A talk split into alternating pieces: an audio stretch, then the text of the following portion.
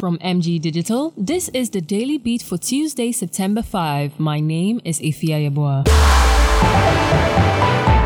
A man impersonating a medical doctor at the Komfo Anokye Teaching Hospital has been turned over to authorities following suspicions raised by hospital employees. The middle-aged man, identified as William Cyril Cohen, was interrogated by hospital staff during their routine rounds, through which they confirmed their suspicions. The suspect was then handed over to the hospital's police post, which transferred the case to the Central Police Command for further investigation. Meanwhile, Public Relations Officer of the hospital, Kwame Frimpong, indicated that the facility had taken steps to tighten security and prevent such events.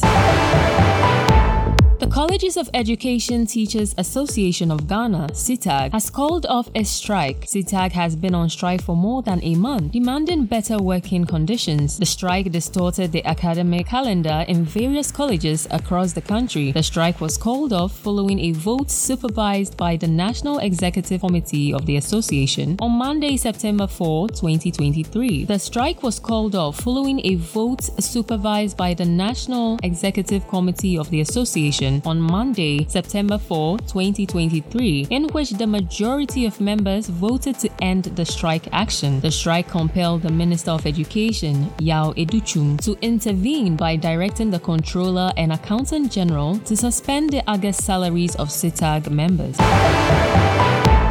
The Krontihene of Goaso traditional area, Nana Yenshira Kojokuma, was discovered dead in a bush near town six days after he went missing. His body was found on Monday, September 4, 2023, and he is believed to have been murdered. His remains have been deposited at the Goaso Government Hospital mortuary. The bereaved family is, however, preparing to hold a news conference on the matter. According to the Ahafo Regional Police Command, investigations are ongoing.